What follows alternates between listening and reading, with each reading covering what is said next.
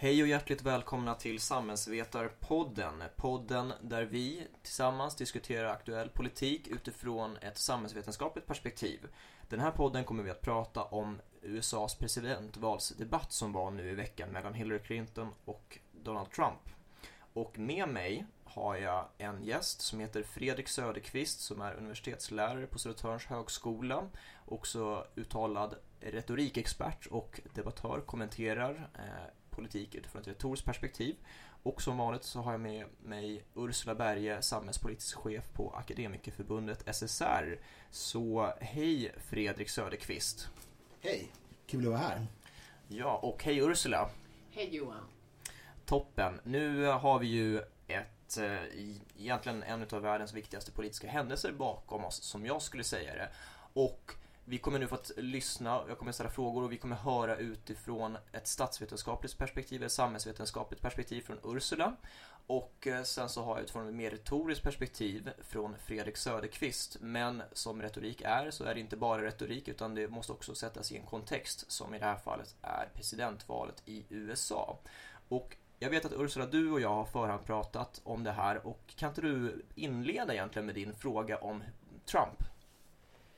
Nej, men jag tycker det är så underligt att eh, Trump eh, det har ju sedan eh, debatten i, i måndags natt eh, varit väldigt många som har gjort eh, alla möjliga fact checks av vad han säger och då, jag tror jag såg en lista på 50-60 uppenbara felaktigheter. Och, och lögner som, som, eh, som han presenterade kombinerat med eh, ganska otrevliga kommentarer runt sin meningsmotståndare. Och jag tycker det är så intressant att för det första att han kom undan med det och kanske inte Hillary skulle komma undan med samma sak. Eller hon skulle absolut inte komma undan med samma sak. Men det här eh, det, det, blir så svårt och det, det, är liksom min fråga till en retorikexpert. att hur kan vi förstå det här, att detta fungerar ändå för en presidentkandidat i USA? Hur, hur låst man är vid den kontexten, att det funkar i USA, det skulle väl aldrig funka här? Jag tror ett, ett svar är ju att eh, politik och underhållning har smält samman ännu mer i USA. Vi ser sådana tendenser i Sverige också. Och är man då en realitystjärna som han är så, så förstärks liksom de egenskaperna att vara lite fräck och burdus och sen har vi den här väldigt polariserade situationen att man har medier som är vinklade åt endera hållet. Och han är då anti-establishment så han ska göra egentligen allting som en, en eh, van politiker inte gör. Mm. Så att det, det, blir upp och nervända världen för oss och framförallt det här med, med fakta också. Mm. Men i så fall blir ju anti-etablissemang, anti-politik, det blir ju att politiken skulle stå för sanningar och sen är ju lögnen helt okej okay för att han är anti-etablissemang. Men anti-etablissemang måste ju ändå vara fakta. Ja, det kan, det kan man verkligen tycka. Men det blir väldigt mycket en fråga om etos, alltså vem är trovärdig? Politikerna är inte trovärdig, jag är trovärdig för att jag är en så framgångsrik affärsman. Och det finns någon slags analogi att om jag, ungefär som i Italien och Berlusconi, att en person som är väldigt bra på att lyckas själv kommer också lyckas för vårt land. Politikerna är bundna vid särintressen. Så det finns en sån konspirationsteori som jag tror han, han surfar på. Mm. Jag tyckte det var så intressant för när han sa Ja, men jag, jag bekymrar mig väldigt mycket om situationen i Chicago och 4000 mördade under ett antal år eller hur han nu uttryckte det. Och så sa han, eh, för jag har fastigheter där. Det tyckte jag också var så roligt att hans engagemang i det amerikanska folket bygger på att han har investeringar som riskerar att haverera. Alltså att affärsmannaperspektivet hela tiden är den empati som han kan, kan bygga på. Och vi, försåg, vi såg att Mitt Romney försökte ju samma sak. Men där gick det ju inte. Där, där framställdes han ju som en hjärtlös miljardär som inte alls tänkte på vanligt folk. Så det som i början var att det, det som är bra för big business är bra för USA. Att det, det sjönk ju undan. Men där har ju han på ett märkligt sätt lyckats klara sig undan det här. Om jag tar tillbaks frågan där, för där gick ju Hillary Clinton in med en invändning mot det här att bara för att vissa saker fungerar i näringslivet så kommer de inte att vara direkt överförbara i politiken. Hur hanterade han det? Men, eh, alltså jag håller med Fredrik om det här. Att han jobbar ju väldigt mycket på det här. Jag är en väldigt trovärdig affärsman. Jag fick i och för sig låna lite pengar av pappa men jag, har, jag är trovärdig att gjort big business. Och han har ju en självbild som är, eh, är så grandios att den gränsar till, till psykopati kan man ju nästan tycka. Och, och då, alltså, jag får inte intrycket av att, att han gör några ansträngningar om att föra över detta i politik mer än att säga att jag är en grandios person. Jag, jag gör framgång var jag än är. Jag skulle även göra det på Pennsylvania Avenue, alltså i Vita huset. Ja, och det, det försökte ju hon slå hål på också, den bilden. Och lyckades väl ganska väl tyckte jag med det också. Att faktiskt ifrågasätta honom just på de grunderna. Att är det med alla de här konkurserna sättet att behandla människor, inte betala vanliga medelamerikaner vad de har rätt till.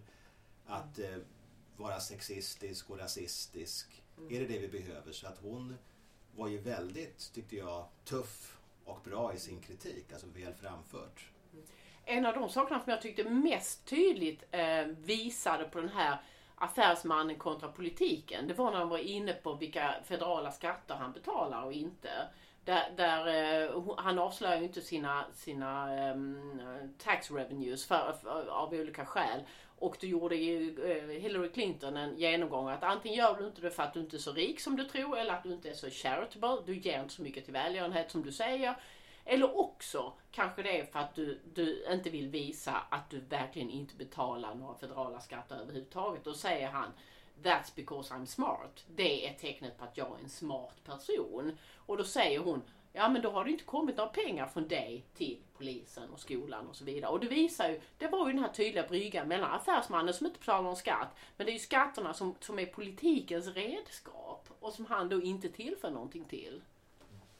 Och jag tror att han, han, eh, han räknar med att komma undan med att göra som man har gjort i debatten, när man har en talepunkt som man återkommer till gång på gång. Jobben lämnar USA. Vi har blivit hela Latinamerikas eh, spargris där man kan stoppa ner händerna liksom, och, och, ta för sig. Och han försökte i början att liksom, upprepa samma sak gång på gång. Men sen gick det allt sämre och hon lyckades lura ut honom på hal is kan man säga. Så att jag, jag tror att man pratar jättemycket om sin egen världsbild och sen så hoppas man då på att alla som ungefär delar den håller med. När jag tittar på debatten, då gör det i alla fall för mig väldigt tydligt att det här är ingen vanlig presidentkandidat. Dels vilka meriter han kommer in med eh, och det är ju därför han också har varit populär. Men också på vilket sätt han kommer undan med att undvika att ge svar på frågorna gång på gång på gång. Fungerar numera det här debattformatet på ett sånt sätt där, där journalistiken kan synliggöra eh, kandidaterna eller är det återigen bara en möjlighet att ha sina one-liners?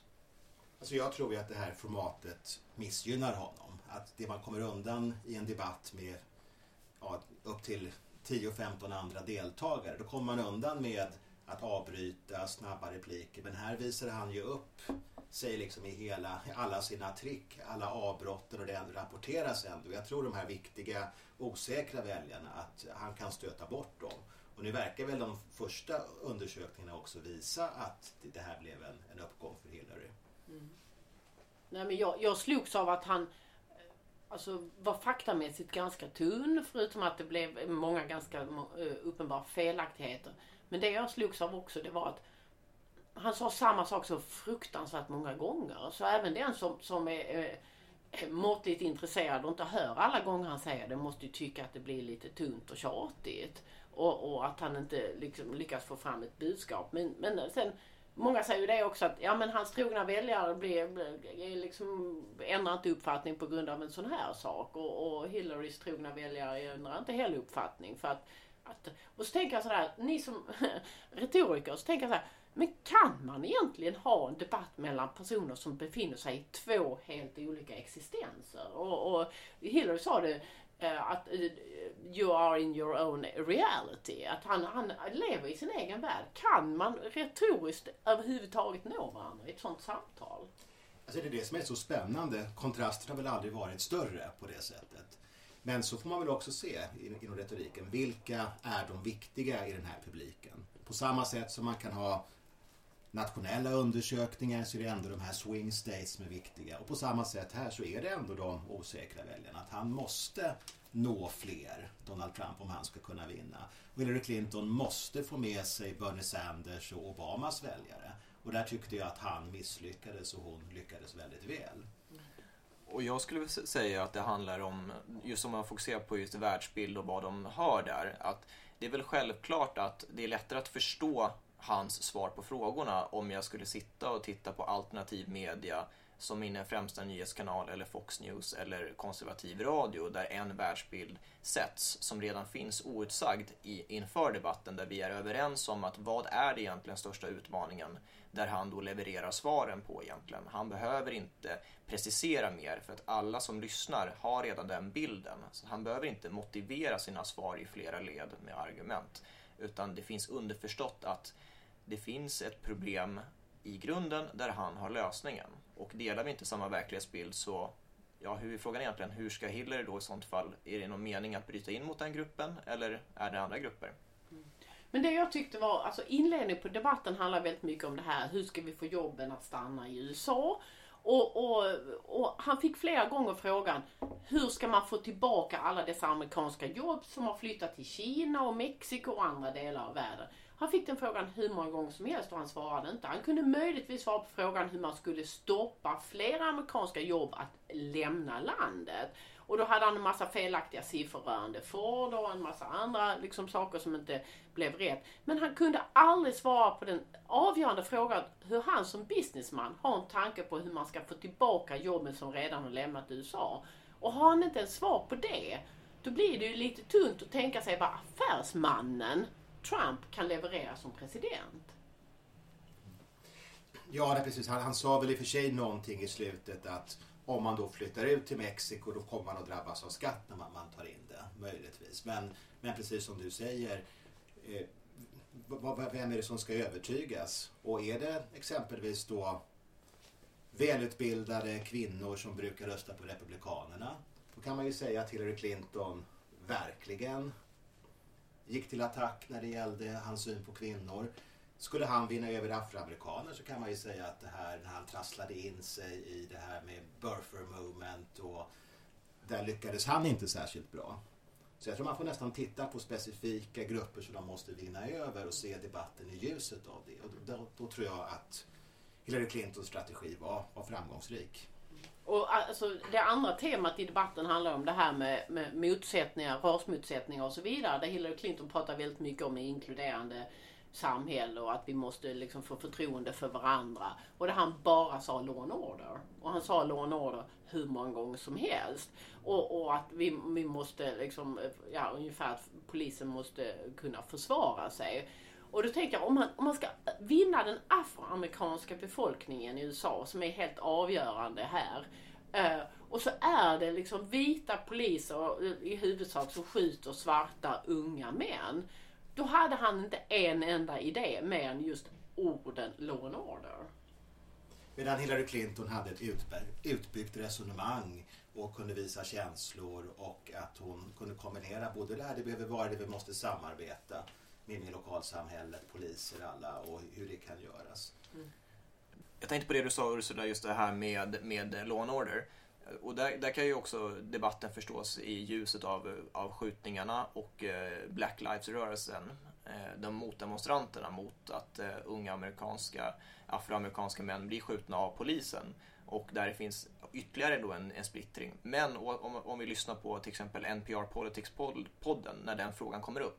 Hur, vad är syftet med, med, med Trumps retorik när det gäller just den här frågan? Är det då att att eh, sträcka ut en hand mot de afroamerikanska rösterna eller är det ett sätt att visa för eh, en, en, eh, en vit medelklass som vill rösta republikanskt men måste kunna se sin kollega i ögonen sen och säga jag röstade på Trump och jag är inte rasist. Mm. Och då lutar de mot att det är det senare, alltså att det här är ett sätt för dem att säga att nej, nej, Trump har visst en politik men han riktar sig inte mot afroamerikanska väljare utan mot en vit medelklass istället som ska kunna gå och rösta med gott samvete.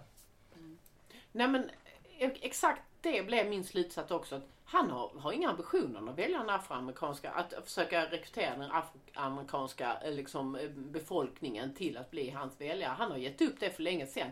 Så han apostroferar den vita medelklassen som vill ha som, som inte bor i de problematiska områdena men vill ha lite ordning och reda i, i sina samhällen. Så att det, det, det där afroamerikanska slaget har han mm, redan gett upp. Det var den bilden jag fick. Ja, han lyckades ju väldigt dåligt. Det enda han sa egentligen var väl att eh, jag har lyckats väldigt bra med the black community. Och sen fick han lägga till själv recently. Så att det visar ju vilken törnfinissa det är. Men däremot så blev ju Hillary Clinton få de här väljarna att gå och rösta. Så att för henne var det ju viktigt att betona det här och ta upp det här och hur mycket det hade sårat Barack Obama. Så hon gjorde ju en ordentlig poäng av det. Men som du säger att det är mycket möjligt att han inser att slaget, att slaget är förlorat där. Och det var lite lustigt också tyckte jag när vi skulle diskutera vem som tyckte mest om Barack Obama. Det tyckte jag också var lite roligt. Och plötsligt var det han som var eh, liksom världens bästa kompis till Obama hade, och hade dödat hela den här diskussionen om var han egentligen var född.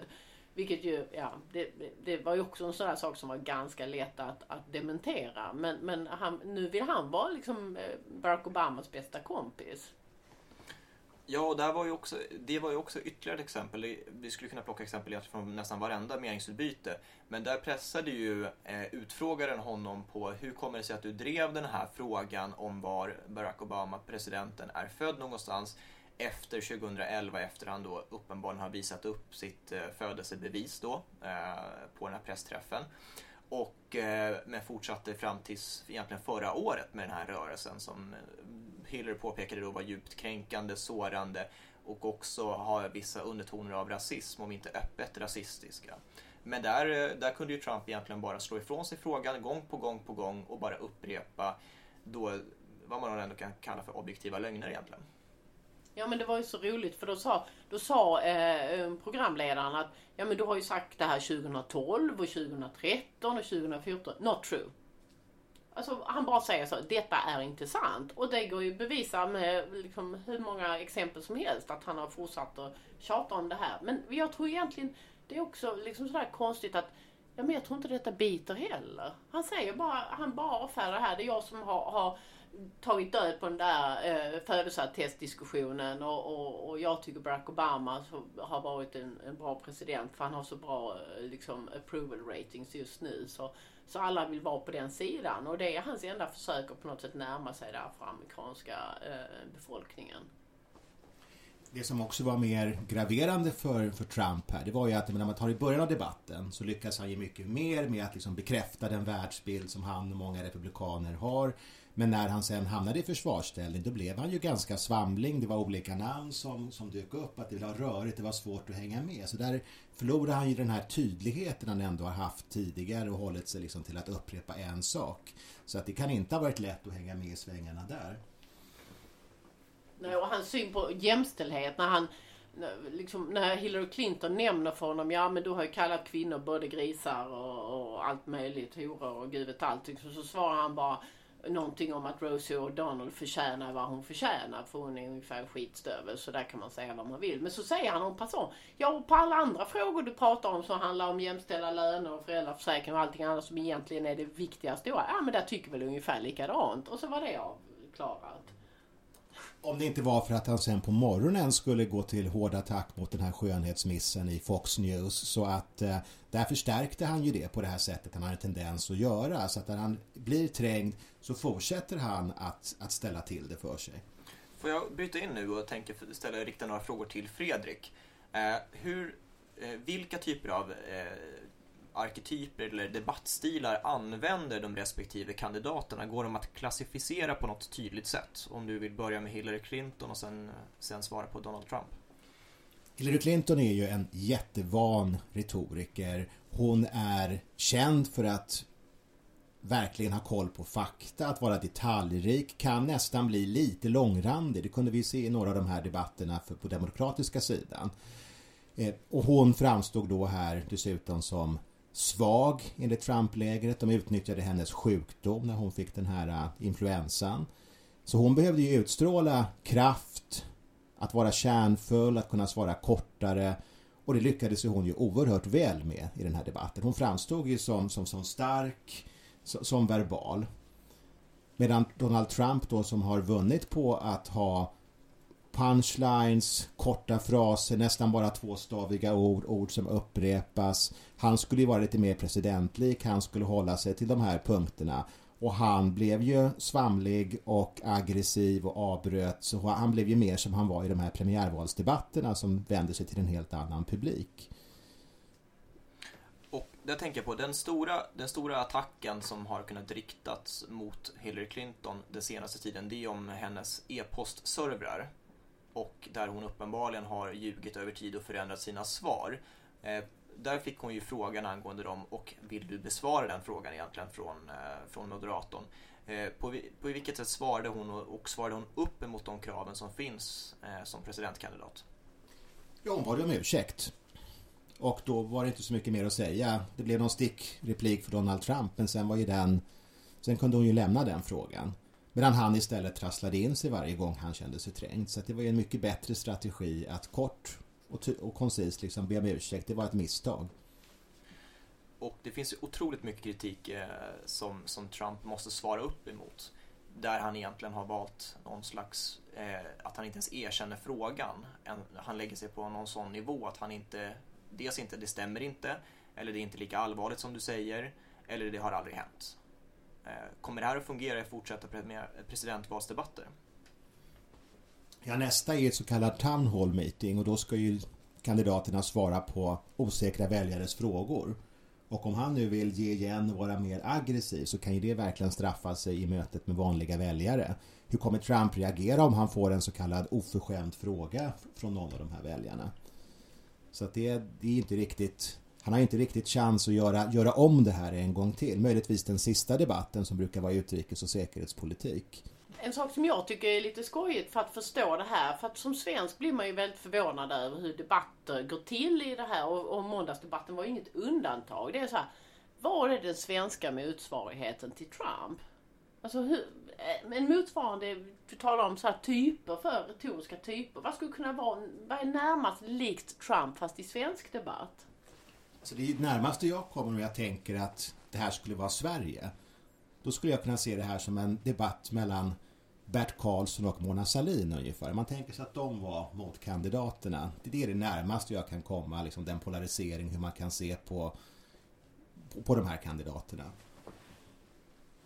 Ja, vad drar vi för slutsatser av det? Eh, Håller det här, för det var en bra parallell, för Bert Karlsson var ju också en businessman som, som har gjort sig stora eh, vinster både här och där och som gick in i politiken.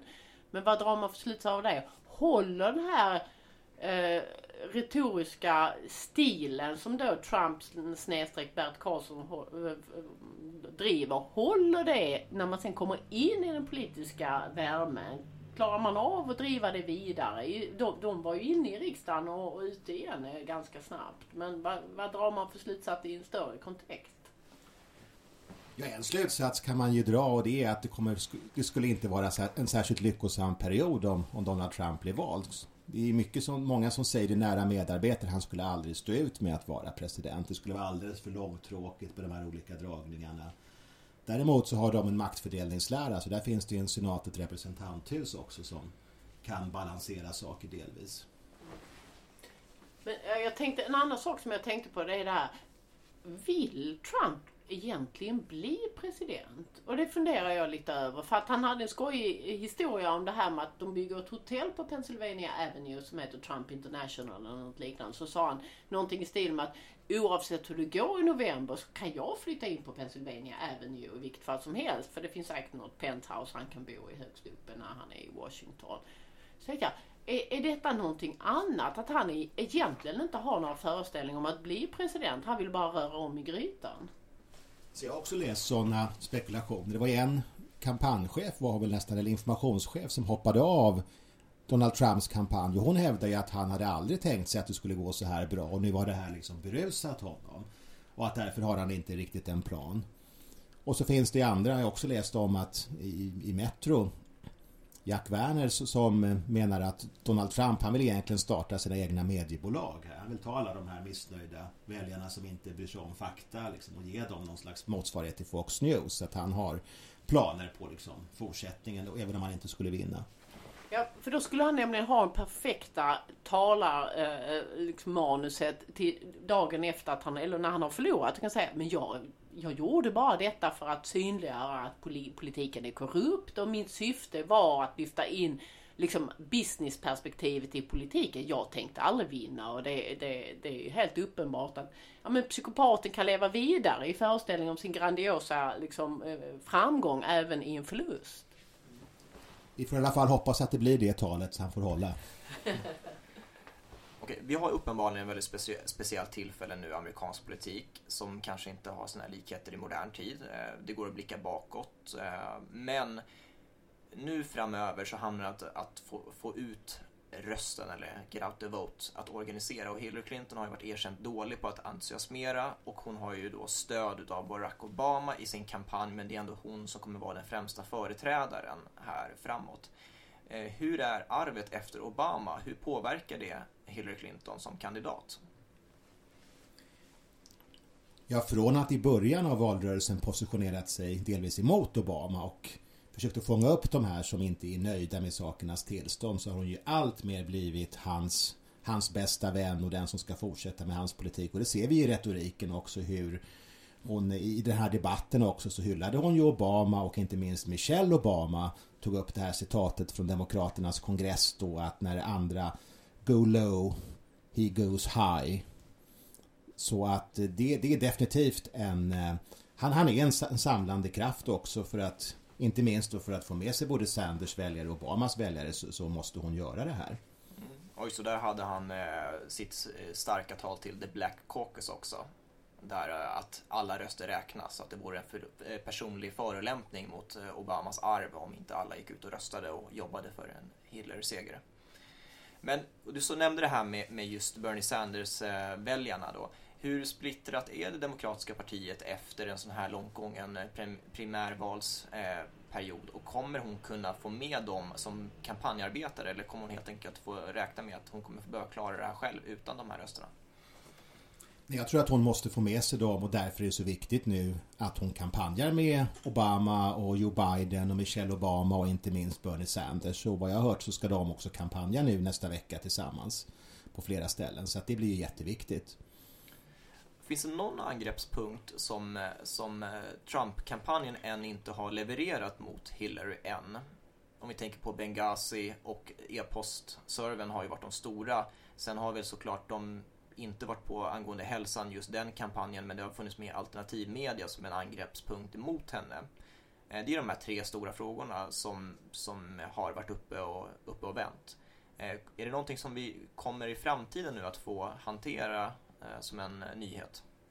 Nej, men jag tror att de kommer att satsa på den här allra sista debatten när det är just utrikes- och säkerhetspolitik och ta upp misslyckanden och liksom verkligen utmåla henne som ansvarig för det man då tycker är Obamas misslyckade utrikespolitik. Så där tror jag att Donald Trump och Republikanerna kommer att försöka slå till så hårt som möjligt och det är också sista chansen. Det fanns också en idé om att, eh, att eh, Donald Trump skulle bli mer presidentlik allt eftersom vi närmar oss valet. Och av att döma senaste debatten så är det inte alls på väg att bli så. Eh, finns det fortfarande något tillfälle att snygga till fasaden eller ska han helt enkelt köra vidare på den metoden han har eh, vunnit hittills på? Alltså jag tyckte ju att han försökte det. Han var ju ganska artig mot henne i början och frågade om det var bra. Han ville att hon skulle tycka att det, det kändes bra. Så att han försökte väl initialt men sen som sagt så tog temperamentet över och sen så blev det ja, den här samma gamla Trump då som kanske inte kan vinna över de här tveksamma väljarna. Jag tänkte, om jag lämnar ordet fritt nu, för att nu har vi tagit upp några punkter och jag har fått några inspel från både mig och från Ursula. Men för att förstå amerikansk valrörelse, kan du från oss sammanfatta de, din analys, de viktigaste punkterna, någonting som du vill lämna, lämna oss med? Nej men jag tror att Hillary Clinton måste fortsätta precis som hon har gjort i den här debatten att fortsätta att vara den här pålästa personen med, med hjärta som vänder sig direkt till amerikaner som är, som är empatisk och som är kunnig. Så att jag tror att hon, hon ska fortsätta, hon ska hålla den här linjen nu i de här debatterna och inte minst när hon då möter vanliga väljare att hon då visar empati precis på samma sätt som hennes man gjorde i den debatt där George Bush den äldre tittade på klockan när en kvinna berättade om sin situation och Bill Clinton steg fram och sa att jag vill veta hur du har det, berätta för mig. Jag tror att där har hon en möjlighet att bredda sig ytterligare. Och jag tror att det är, det är nog svårt för Trump att bli något annat än vad han har varit. Med de orden så rundar vi av Samhällsvetarpodden den här gången och med mig så har Fredrik Söderqvist, lärare på Södertörns högskola, varit med oss och som vanligt Ursula Berge, samhällspolitisk chef på Akademikerförbundet SSR. Eh, prenumerera gärna på podden på Podcaster, eh, finns på iTunes, finns på Acast där du vill lyssna på den helt enkelt. Och eh, vår ambition är att komma ut varannan vecka framöver fram tills jul och vi kommer ha lite olika gäster och bemöta aktuella händelser utifrån vårt perspektiv. Och glöm inte bort att ge oss ett betyg om du lyssnar på iTunes. Det hjälper oss också att komma upp på listorna så att fler kan höra oss. Tack så mycket och på återhörande.